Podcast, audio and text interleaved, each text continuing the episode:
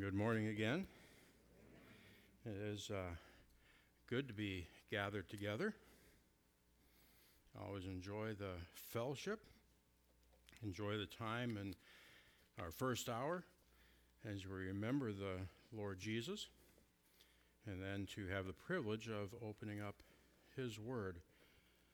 Let's uh, turn, if you will, if you have your Bibles with you, Second Thessalonians chapter 3 be finishing out the book of Second Thessalonians this morning, Lord willing.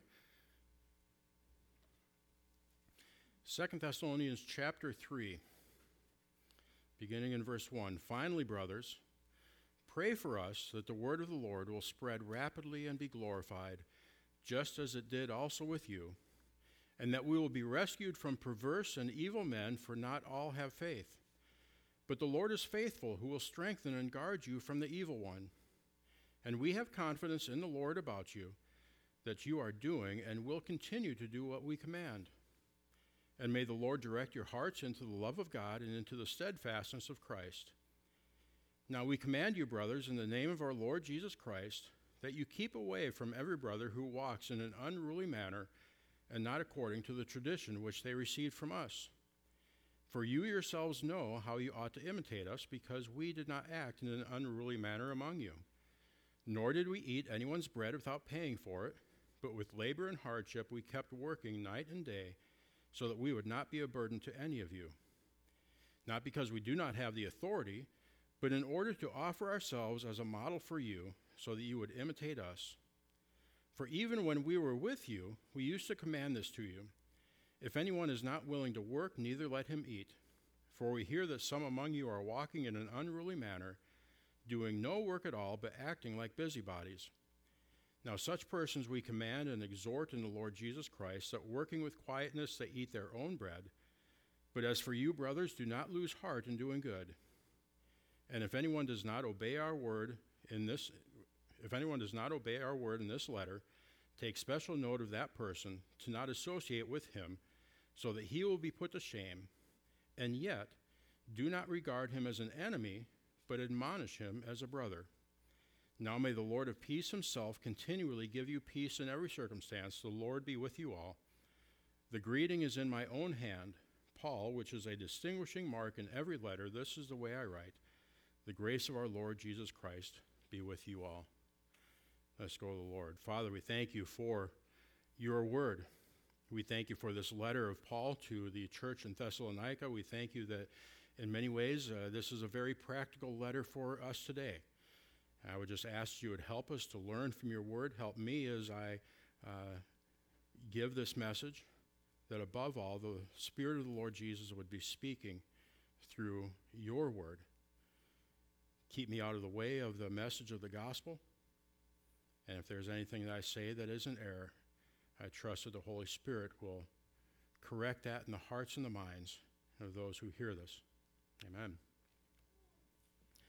Uh, this is uh, the last in a series I undertook quite some time ago to look at Paul's letters to the church in Thessalonica. And, and this morning, as I mentioned, we'll be finishing up Second Thessalonians. And throughout Second Thessalonians, one of the themes on which I have focused is God's righteous judgment. In the first chapter, we considered God's righteous judgment as it related to the salvation of the believer as well as the condemnation of the unbeliever. In the second chapter, we considered God's righteous judgment as it related to the final condemnation of, of Satan, the Antichrist, and all those who have rejected the message of the gospel, as well as the uh, as it related to the final consummation of the believer's relationship with the Lord at the coming of the Lord Jesus. And now, as we enter into the third and final chapter of Second Thessalonians, I want to draw our attention again to God's righteous judgment, but this time as it relates to uh, his judgment within the body of believers. And I want to draw three lessons from this this morning. The first one being looking at the Lord's attitude regarding the body, the believer's attitude regarding the body, and then finally, God's righteous judgment toward the believer who disregards the body. And I admit, uh, as I was uh, preparing this, it's, uh, it's a little bit hard sometimes to deliver a message of, of this sort.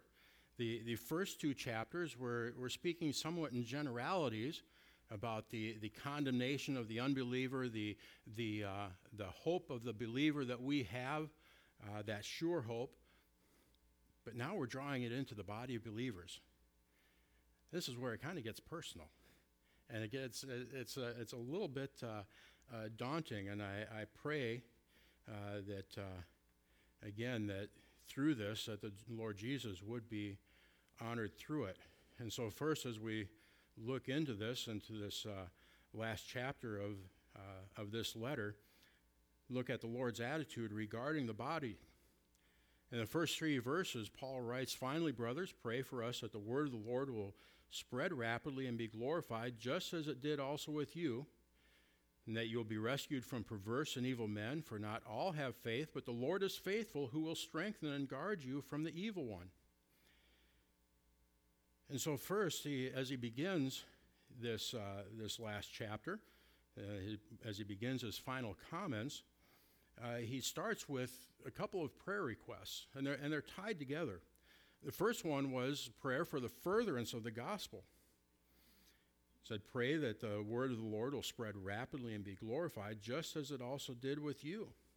His chief concern in, in everything that Paul did was in the gospel of Jesus Christ, and his prayer was that it would be received and that it would be lived out, which is how the gospel is honored, not just in word, but in deed. And also note that even in this request, his letters to the church in Thessalonica have been very encouraging to this church.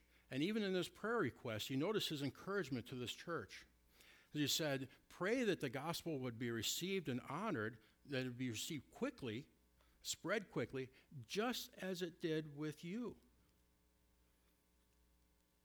And even though Paul only had a few weeks in Thessalonica, this church received that gospel message quickly with joy and set out living the gospel in their own lives that drew praise from not only Paul, but from the churches around them. And if, and if you remember from 1 Thessalonians, in chapter 1, he, he wrote this to them You also became imitators of us and of the Lord, having received the word in much affliction with the joy of the Holy Spirit, so that you became a model to all the believers in Macedonia and Achaia. You not only received it, but you honored it with your lives. And that's my prayer for the gospel. Whatever I do, that the gospel would spread and that it would be honored in the lives of the believers.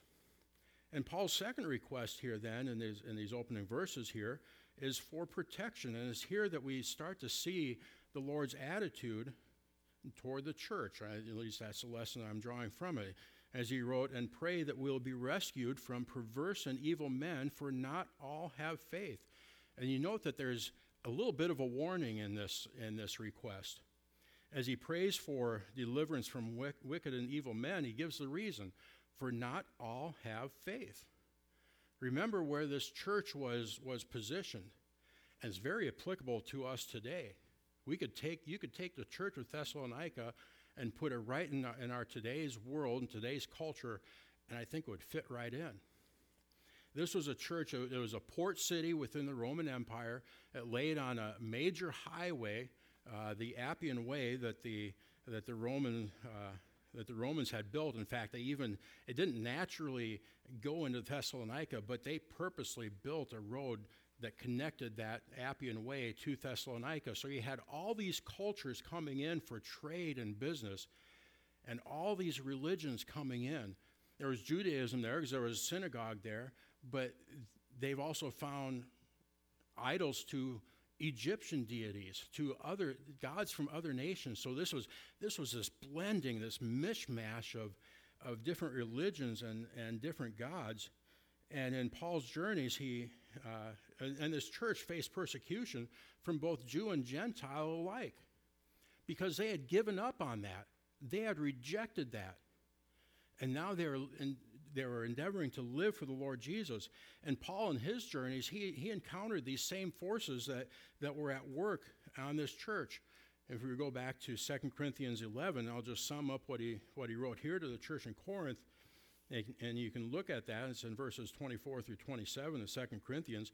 He said, I received from the Jews the 39 lashes.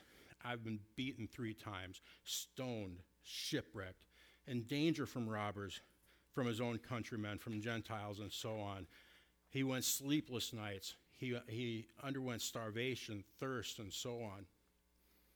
And then he adds to that, and apart from all the external things, there's a daily pressure on me of concern for all the churches. So, how does this relate to the Lord's view of the body? As Paul calls for this, this uh, or asks for this prayer request, he concludes this section in verse 3 But the Lord is faithful. So, he just said, Pray for my protection, for not all have faith. And he concludes, But the Lord is faithful, who will strengthen and guard you from the evil one. And this is, as I thought about this is one of those phrases that we could spend a long time just unpacking this, this one phrase. And to a church that is facing the very real threat of persecution, what could be more comforting? The Lord is faithful, who will strengthen and guard you from the evil one. This echoes what, what Paul wrote elsewhere and, and, and other portions of Scripture. Romans 8:31, Paul, Paul wrote to the church in Rome, What then shall we say to these things? If God is for us, who is against us? Deuteronomy 4 and verse 7,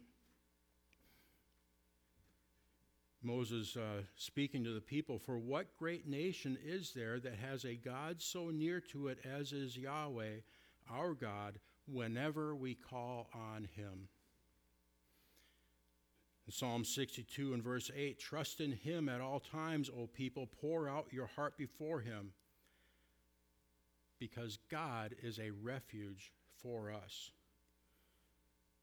And Paul concludes in Romans 8, the, the closing verses of that chapter, who will separate us from the love of God in Christ? And he said, he asks the question, will affliction or turmoil or persecution, famine, nakedness, peril, or sword?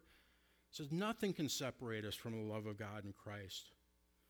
And he goes on, he says, But in all these things we overwhelmingly conquer through him who loved us, for I'm convinced that neither death, nor life, nor angels, nor rulers, nor things present, nor things to come, nor powers, nor height, nor depth, nor any other created thing will be able to separate us from the love of God which is in Christ Jesus our Lord. Now, this does not mean that believers are going to be free from trouble or, or persecution. But what this means is that the Lord is faithful to his own. He will strengthen those who are his to be able to stand against the evil one the story is told of uh, Polycarp, an early church father. Uh, he was uh, acquainted with the Apostle John. He came shortly after the Apostle John. And the story is told that when Polycarp was to be burned at the stake, man, I had a hard time going through this as I was writing it, as I was uh, preparing this. And it's no different now.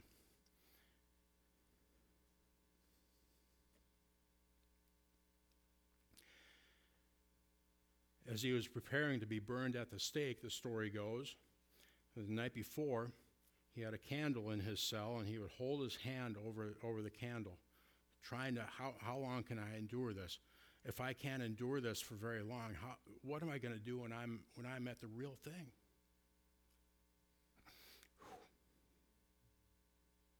He despaired. If I can't stand this little bit of pain, what am I going to do tomorrow?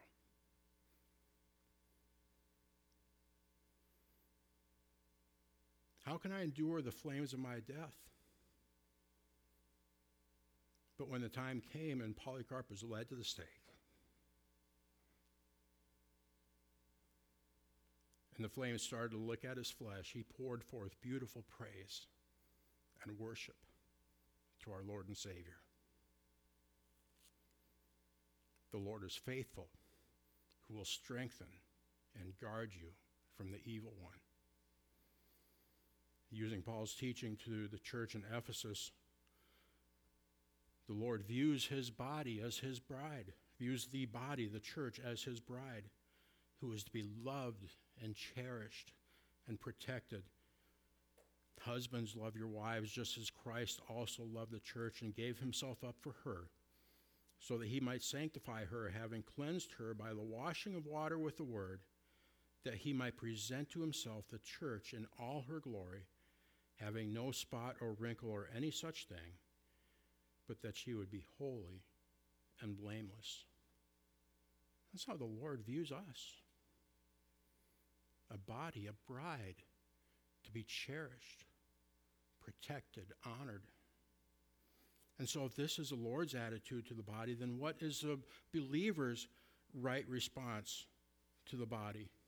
And we see that in the, the following verses. I'm, I'm pulling from verses 4 through 11, and we'll look at this as we go through. Throughout his ministry, Paul held a deep concern for the welfare of the body. Remember in Acts 20, as he gathered the Ephesian elders toward him before he was going to be led off to Rome, uh, he told the elders, he warned them to be on guard for themselves and the flock. Why? Because savage wolves from without and within would ravage the flock, not sparing any. In 1 Corinthians 12, he wrote to the church who valued certain spiritual gifts over others that the Lord, in his grace, gave them gifts for the mutual support and edification of the body. And concluding in, in 1 Corinthians chapter 12 and verse 27, now you are Christ's body and individually members of it. There's none who is more important than another. But we are all one in Christ. And the church in Rome, Something very similar, again, is around the, the spiritual gifts in Romans 12 and verse 3 For through the grace given to me, I say to each one among you, not to think more highly of himself than he ought to think, but to think so as to have sound thinking as God has allotted to each a measure of faith. In short, Paul holds the same attitude toward the body as the Lord. It, it needs to be protected, honored, and cherished. And I want to look at, draw out three aspects of this in this, in this section just very quickly. And first, we see this, uh, this uh, view uh, protection through obedience. And the second is the discipline of sin within the body. And third, the example of humility. And so Paul commends the believers for their obedience. He begins in verse 4. He says, And we have confidence in the Lord about you that you are doing and will continue to do what we, what we command. And may the Lord direct your hearts into the love of God and into the steadfastness of Christ. Remember, as Jesus uh, was walking with his disciples between the upper room and the Garden of Gethsemane, in John 14 and verse 15, he said, If you love me, you will keep my commandments. If you love me, you will keep my commandments. And that's what Paul is saying here. We are confident in the Lord about you that you are doing and will continue to do what we command.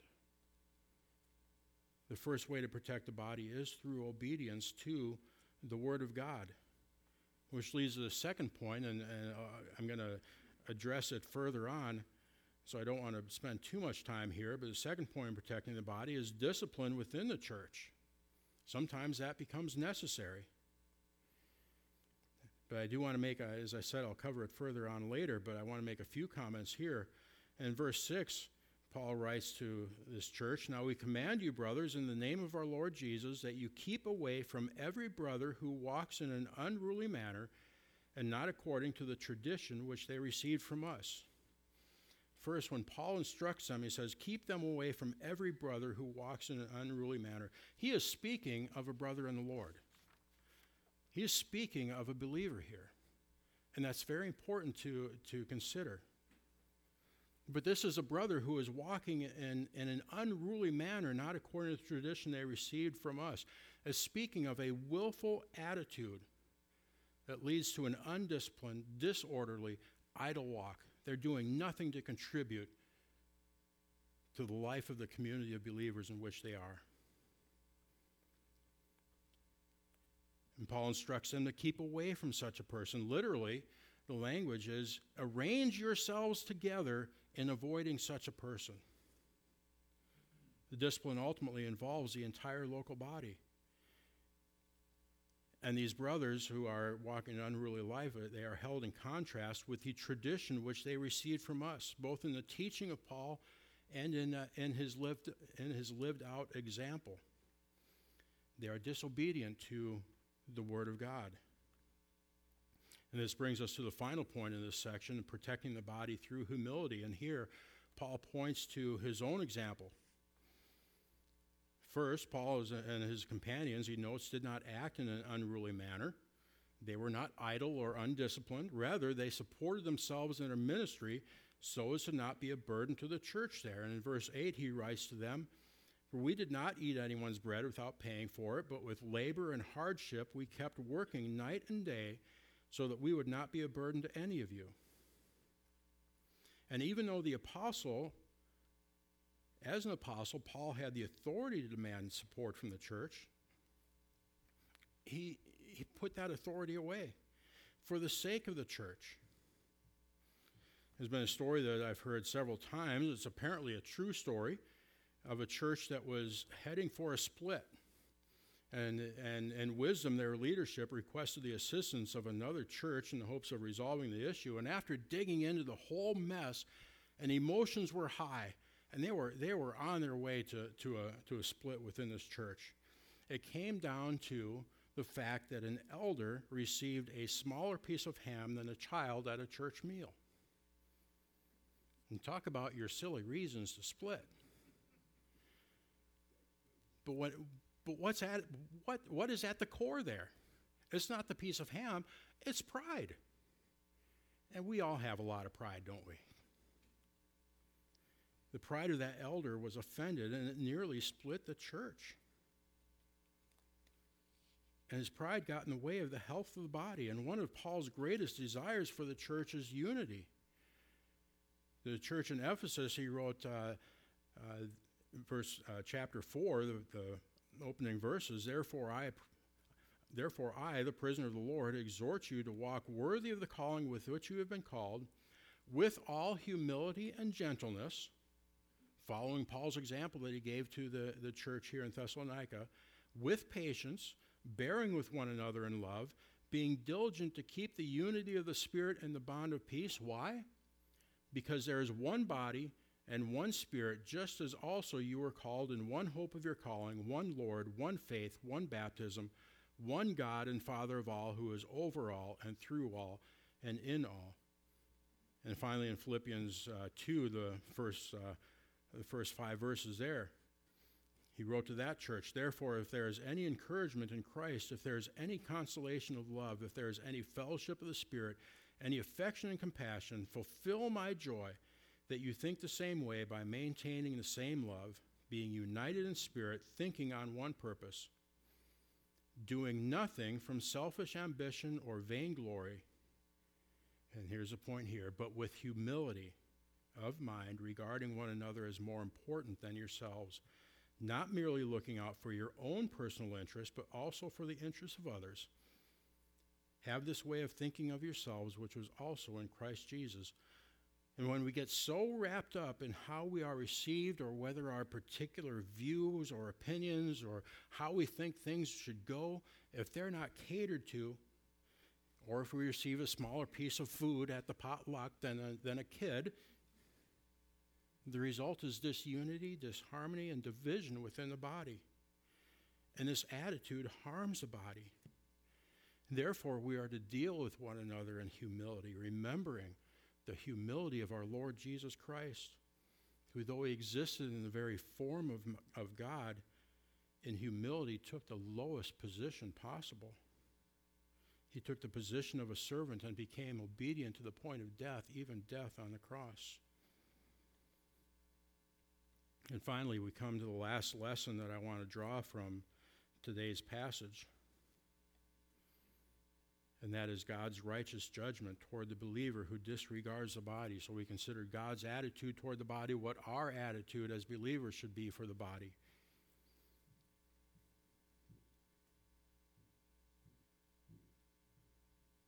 And now considering God's righteous judgment toward the believer who disregards the body in verses 10 through 15, where Paul wrote, even for even when we were with you, we used to command this to you if anyone is not willing to work, neither let him eat.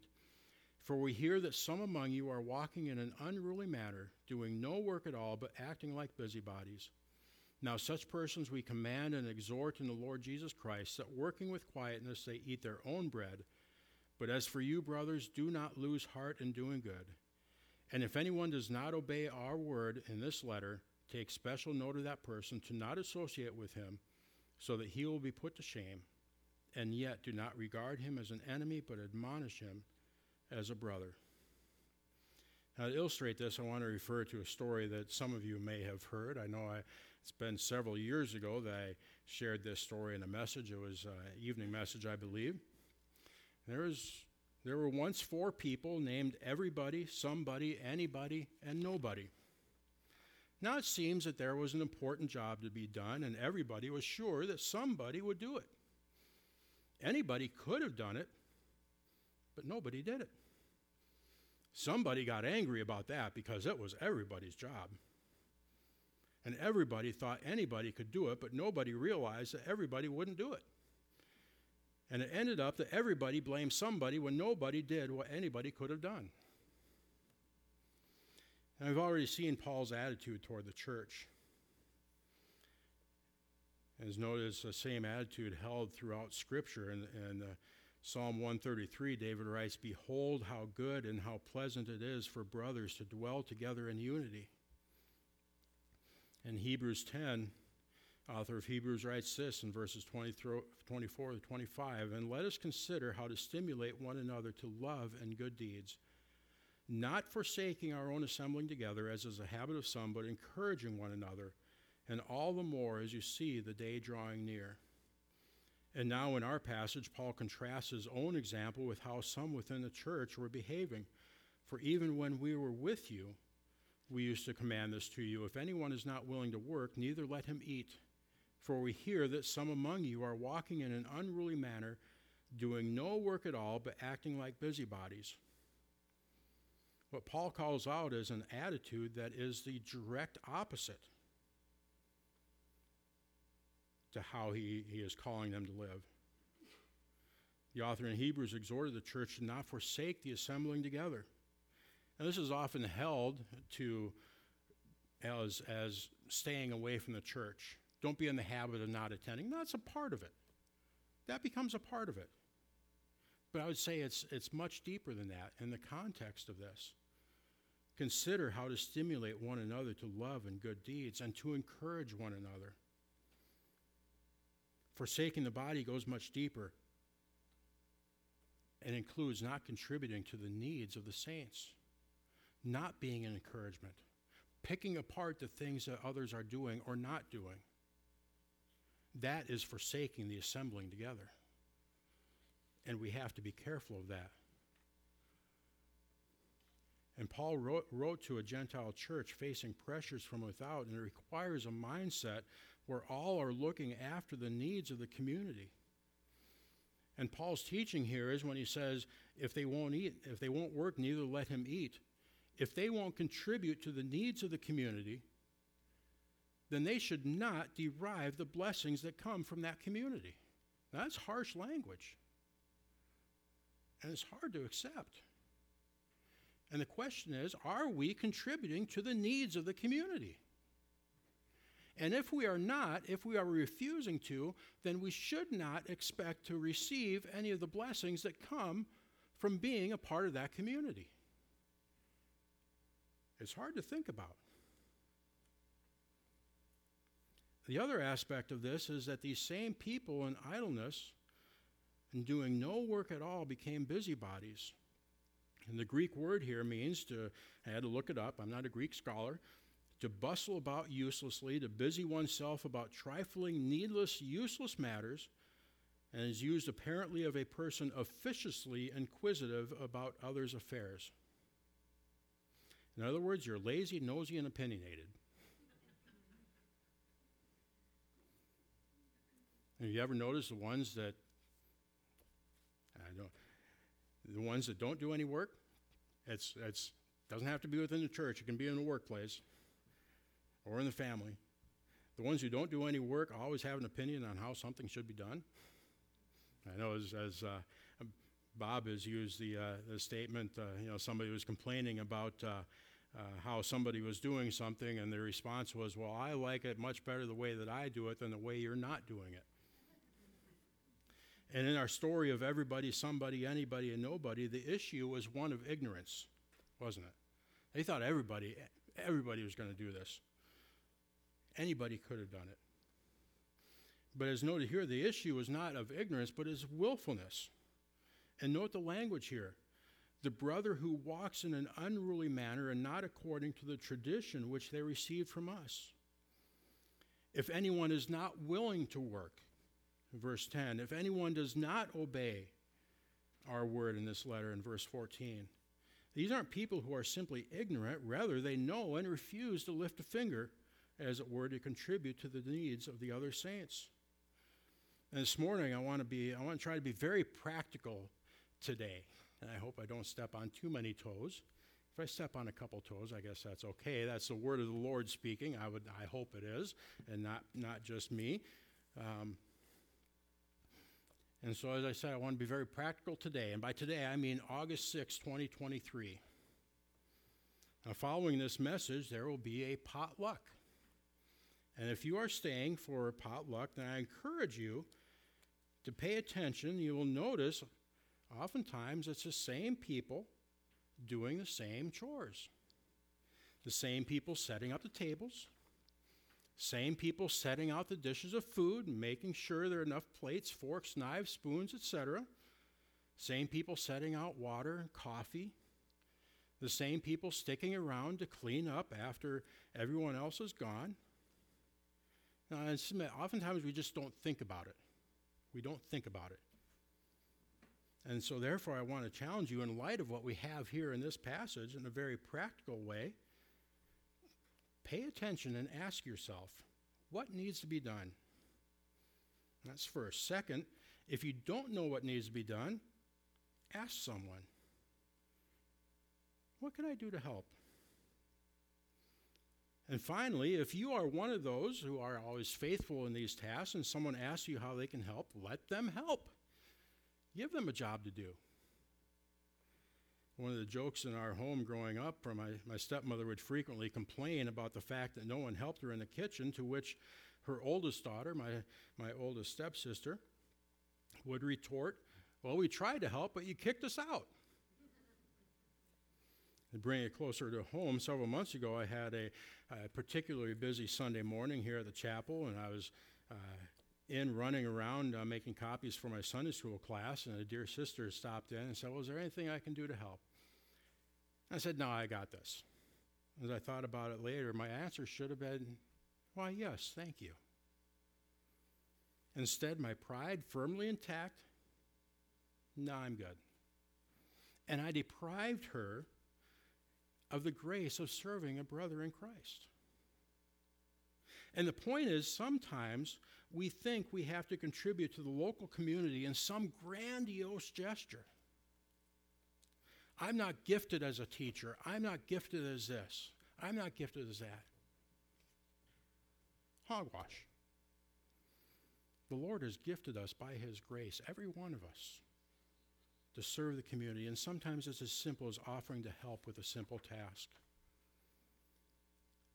Remember the words of our Lord Jesus to the disciples in the upper room after he had washed their feet. It's in John 13, beginning in verse 14. If I, then, the Lord and the teacher, washed your feet, you also ought to wash one another's feet. Here's the first point I want to make here. For I gave you an example that you should do, that you also should do as I did to you. I gave you an example. I served you. You serve one another. And he goes on Truly, truly, I say to you, a slave is not greater than his master, nor is one who is sent greater than the one who sent him. And here's the rich part of this if you know these things, you are blessed if you do them. There is blessing in serving the body of believers. There's blessing in being served years ago, as uh, before Heather and I were married, the summer before we were married, I served as a camp counselor at uh, uh, Cran Hill Ranch up in Michigan, a Christian church uh, church camp, and they had three weeks of, of handicap camp. Now, this was these were ones who uh, had uh, mental, emotional challenges, autistic, Down syndrome, whatever. I went into that first uh, first week of camp that I drew. It was the very first week of camp. I drew handicap camp. I thought, oh man, what am I going to do? And one of our duties, as would happen with some of these, they would mess themselves. And as a counselor, if I had somebody in my cabin that messed my that messed themselves, I had to clean up, help clean them up. Sure enough, that happened towards the end of the week. But something happened then.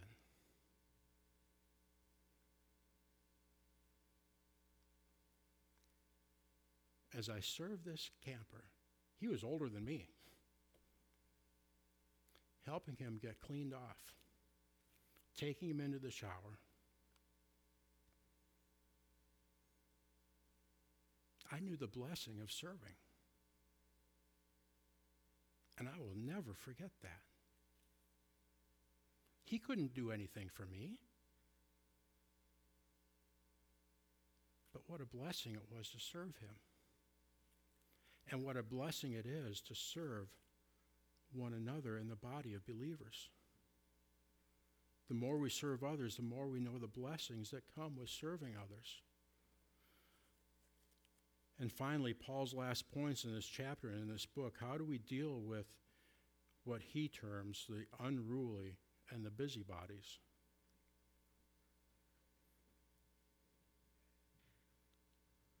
Again, these are comments that are made, they're directed to ones who are willfully refusing the command of the Lord. says, First, exhort such a one to see to their own needs and not mooching off the kindness of others. In verse 12, now such persons we command, we command and exhort in the Lord Jesus Christ that working with quietness they eat their own bread. Second, regardless of what others do, do not lose heart in doing good. And this is the danger within the body for those who refuse to do work. That attitude can be contagious because it can be real easy then for the normally faithful, steadfast ones to think, you know what, maybe I should sit back, let others serve, serve me for a change.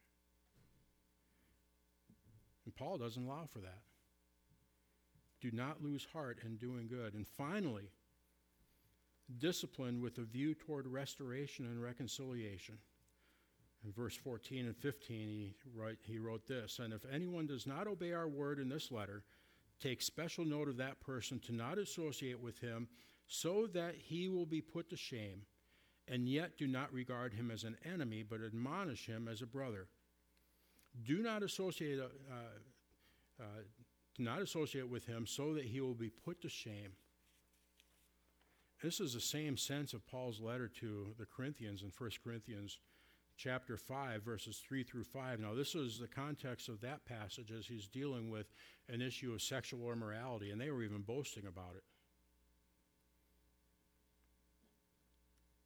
But Paul wrote this For I, on my part, though absent in body, but present in spirit, have already judged him who has so committed this as though I were present.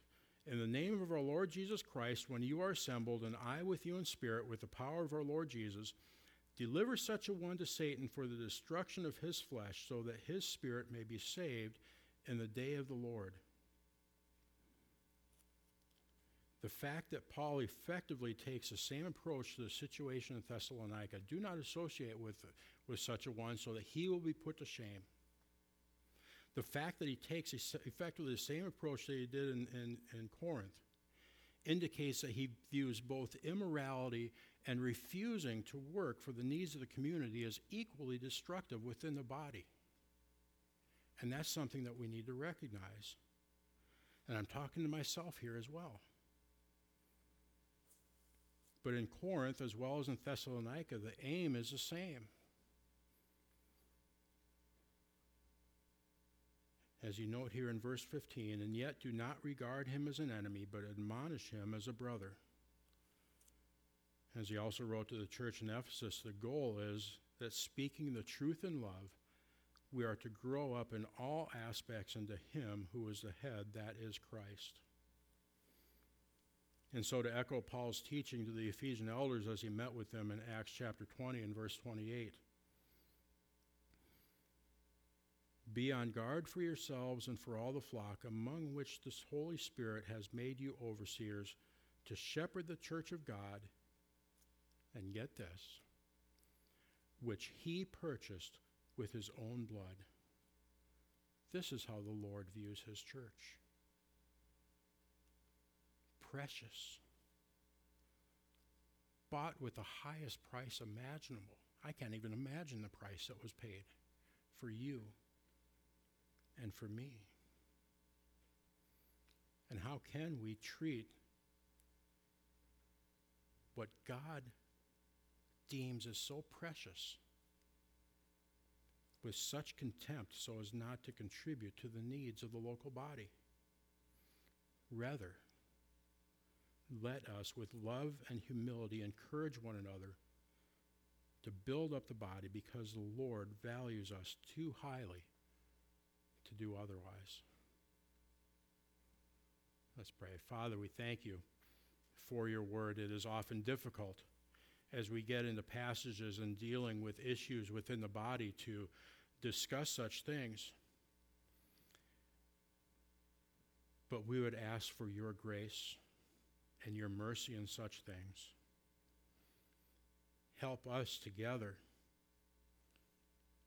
be humble toward one another, to have the same attitude of the Lord Jesus, who, though he existed in the very form of God, did not equal, equate equality with God something to be grasped, but emptied himself and made himself nothing, who took upon himself the form of a servant, and being found in the appearance as a man, he humbled himself by, by becoming obedient to death on the cross. May that be our attitude toward one another. That in humility and gentleness, with patience, we would seek the, each other's good, our common good, to build one, and up, one another up, as your word says, to the mature man that together, united, we would bring honor and glory to the Lord Jesus. For I ask it all in his own name.